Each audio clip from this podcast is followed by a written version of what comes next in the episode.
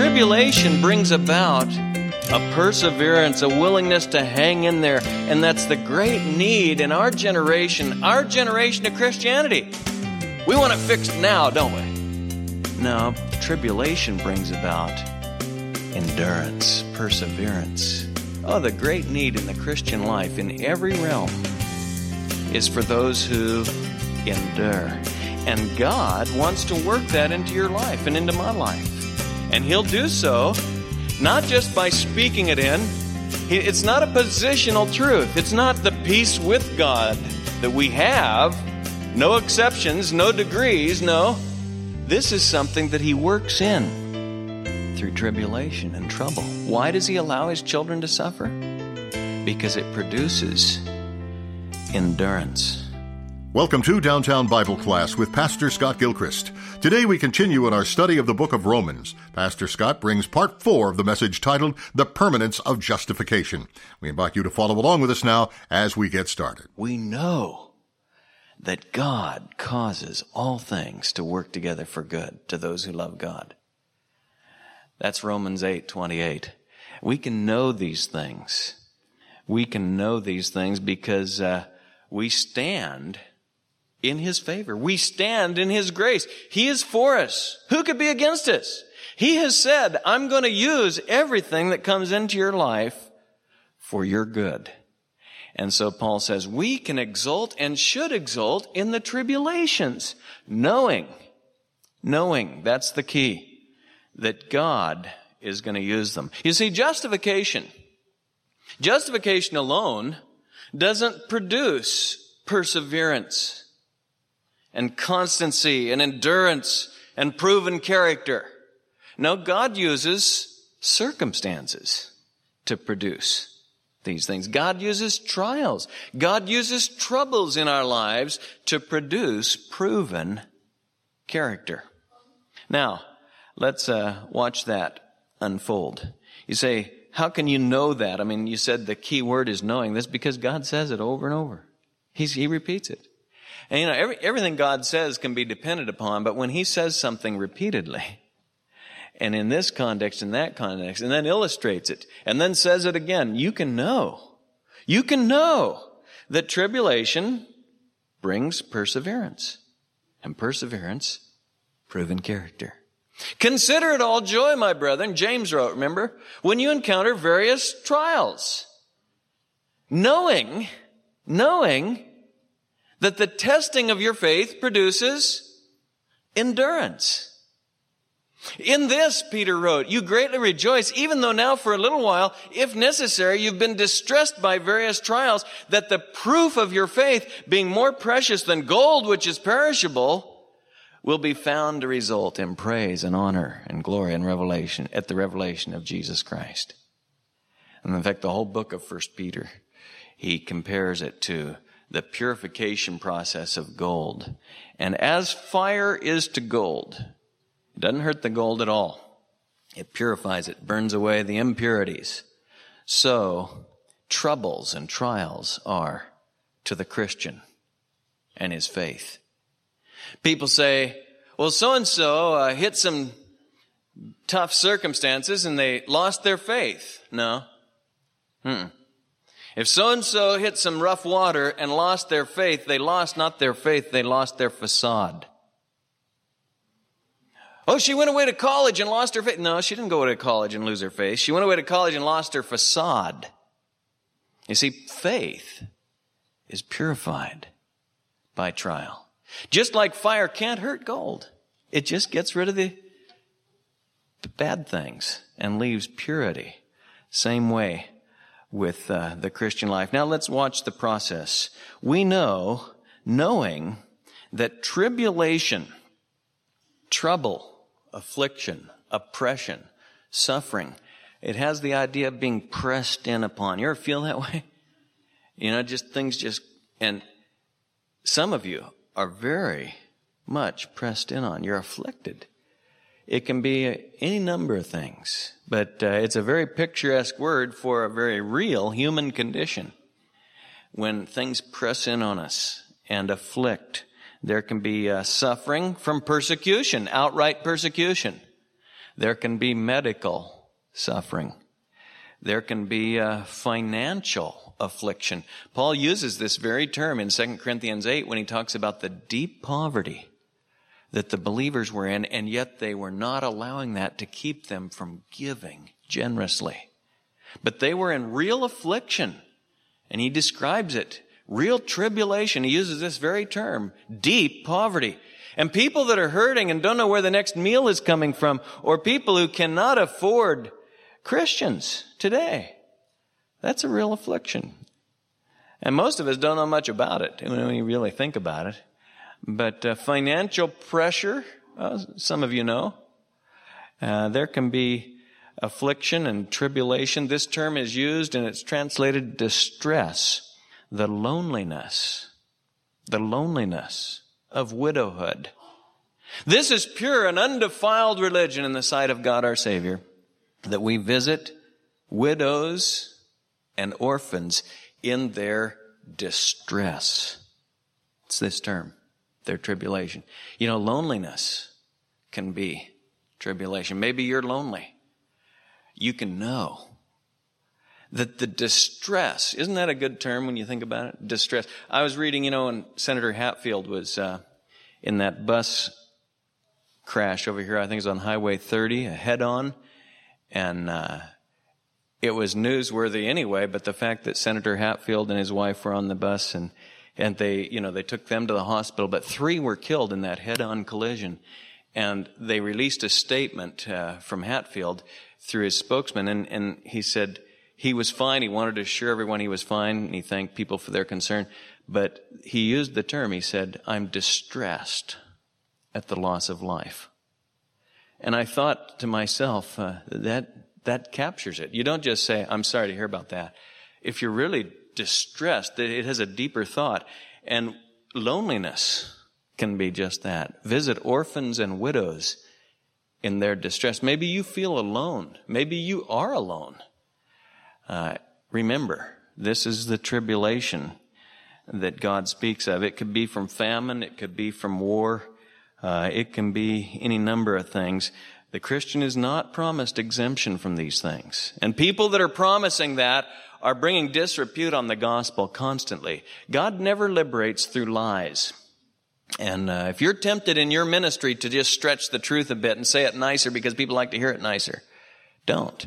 You don't help God out when you change from truth to error. Now, the New Testament never promises exemption. It always promises that God will use it that God will use it. The following results. Tribulation brings about perseverance. To abide under. He puts two terms together, and this word that is translated perseverance is sometimes translated endurance. But it's the New Testament, the great term to abide, to live. But he adds the prefix under.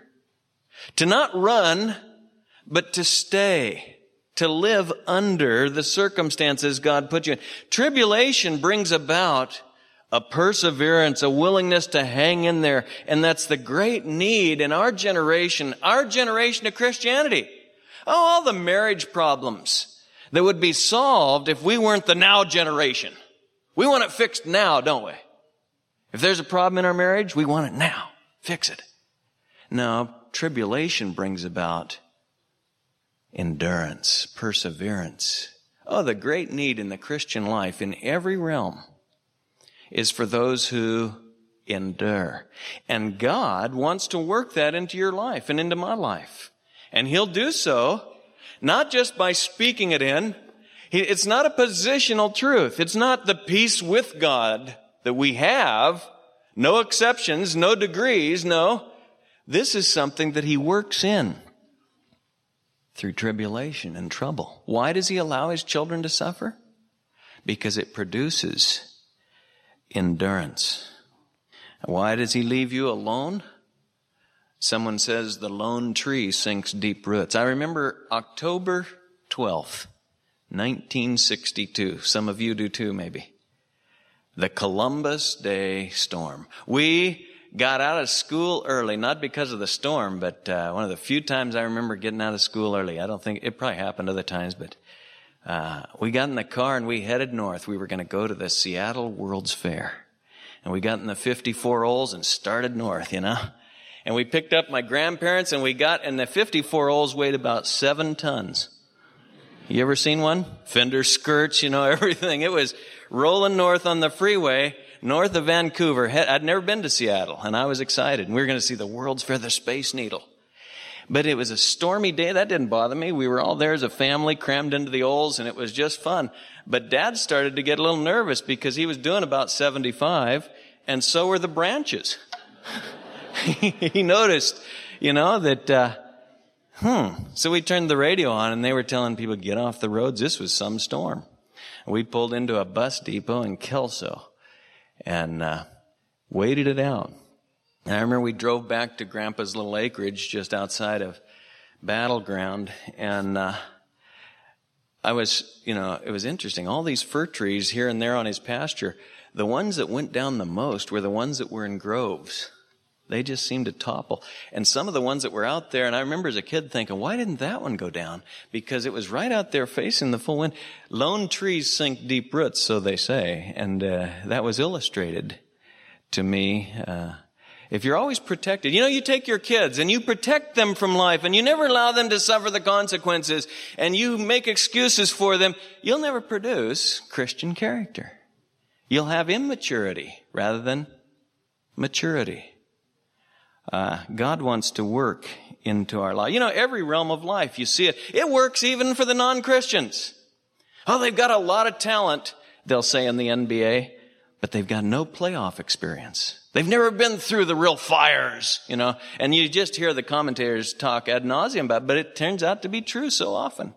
Guys that have a lot of skill, etc., teams loaded with, with talent, but no real, they haven't been through the testing time, and there's no endurance. There's no perseverance. It has nothing to do with physical fitness at that point. It has, it's a mental thing, they'll say. And it's true. That's, God built this principle into life.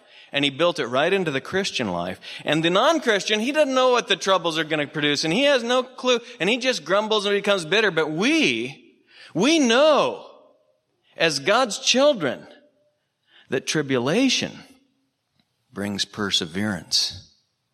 Perseverance and perseverance, proven character. Proven character. Dokime. It's where we get our term documentation. It has the idea of being tested and found true, tested and found to be genuine, to be documented, to have proven character. It comes through tribulation, perseverance, and proven character, having passed the test. The ancient coins were uh, minted, you know, imperfectly. And so sometimes you'd had to scrape a little of the edge off to get it, you know, and, and in fact you could scrape a little of the edge off.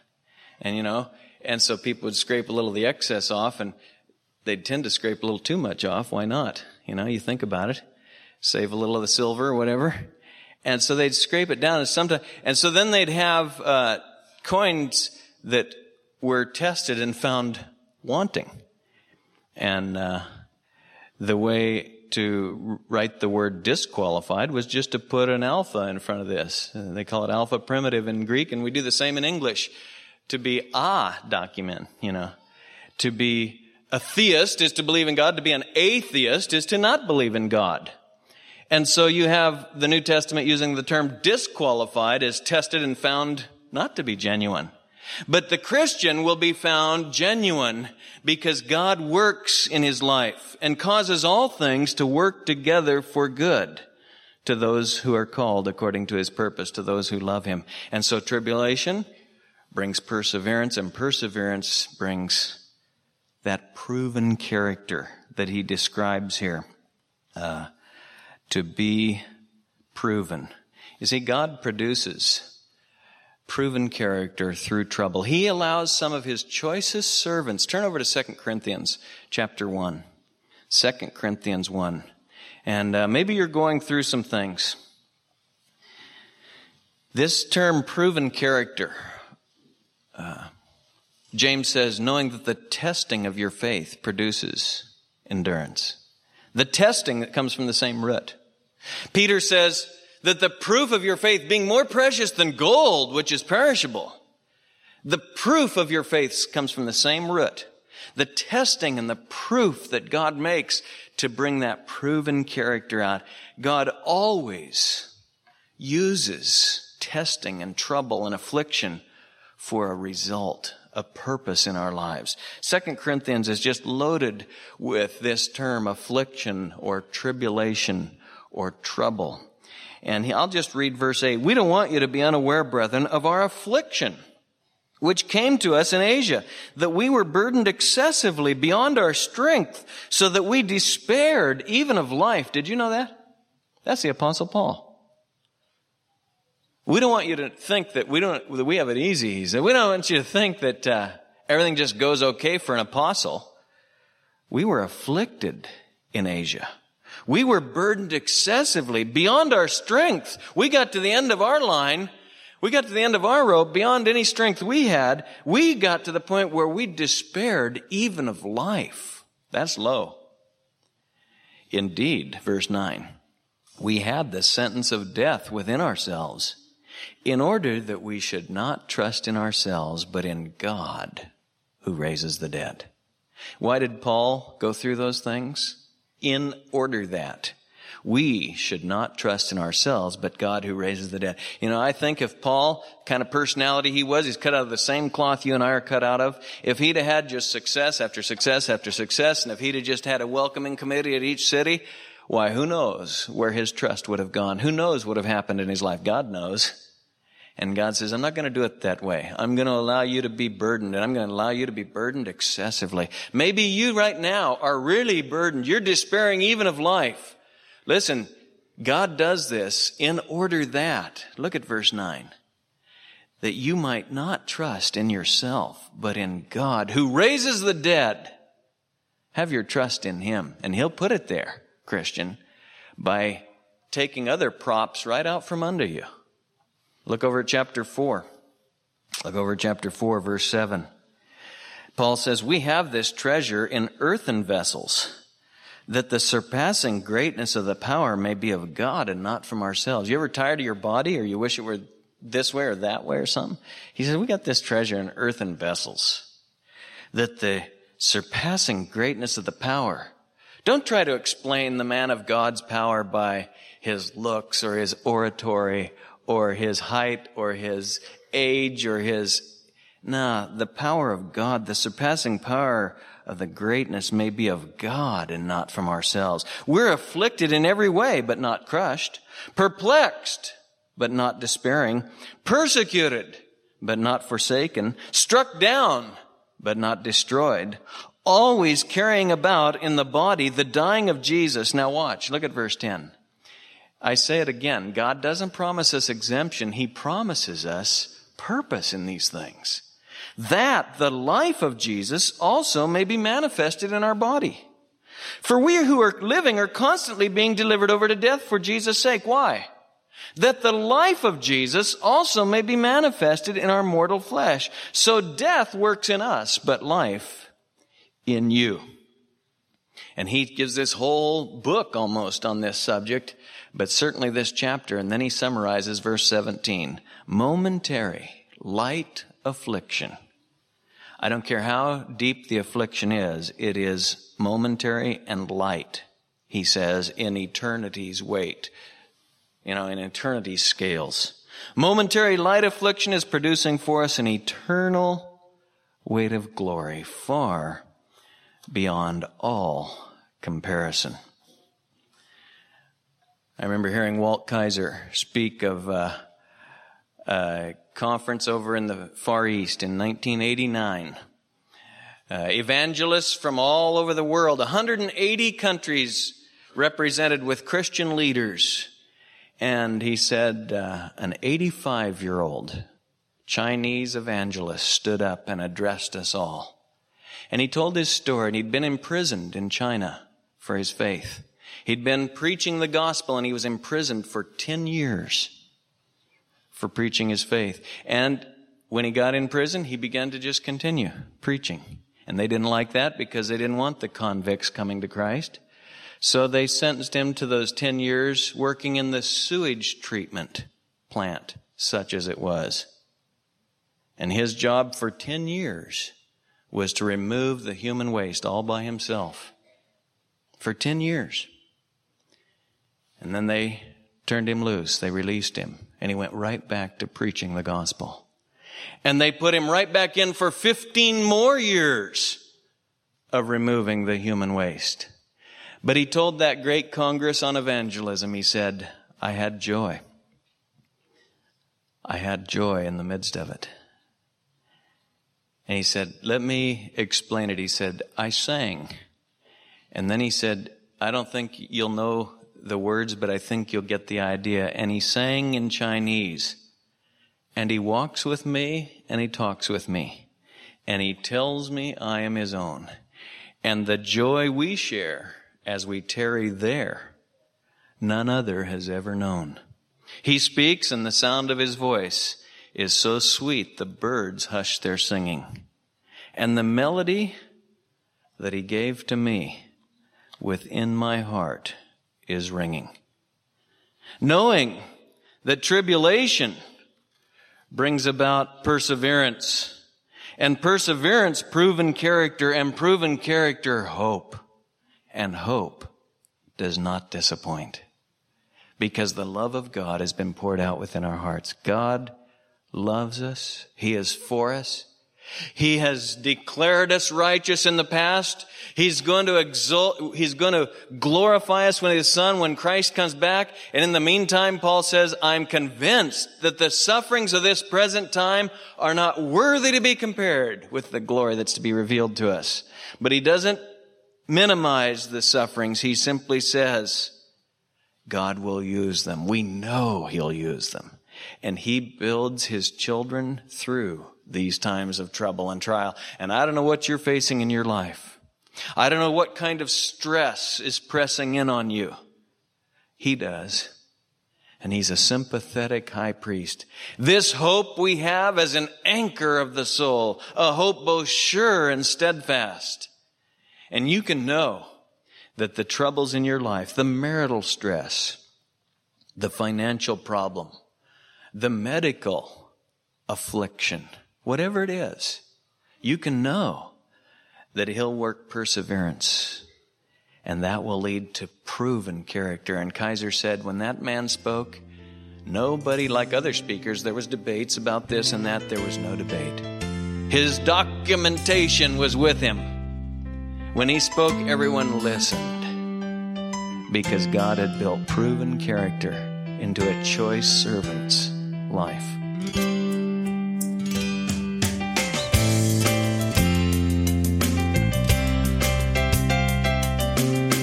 Been listening to Downtown Bible Class with Pastor Scott Gilchrist. Please stay with us. Pastor Scott will return in just a moment with a preview of our next broadcast. Today's program was titled The Permanence of Justification, a message from our series in the book of Romans. If you missed a portion of the message heard on the program today, or you'd like to share it with a friend, head on over to downtownbible.org. A free copy of today's entire message is available there for you to stream or download at your convenience.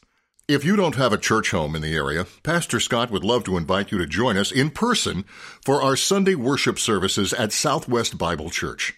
That's each Sunday morning at 8:30 and 11 a.m. at the church located at the corner of Southwest Murray and Weir Road in Beaverton. You can go to our website at swbible.org for more details. We hope to see you there.